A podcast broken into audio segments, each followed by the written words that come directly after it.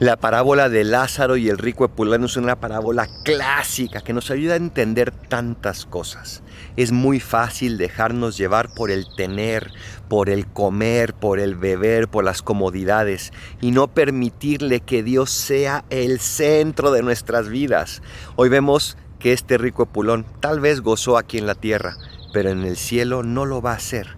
Y sin embargo Lázaro, que no simplemente fue pobre, sino que no vivía apegado a las cosas, por más poquitas que tuviera, pudo tener a Dios en su corazón 100%. Aquí no es cuestión de tener más o tener menos, sino de dónde está nuestra prioridad y dónde está sentado nuestro corazón.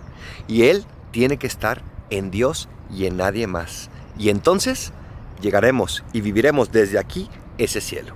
Soy el Paradolfo. Recen por mí, yo rezo por ustedes. Bendiciones.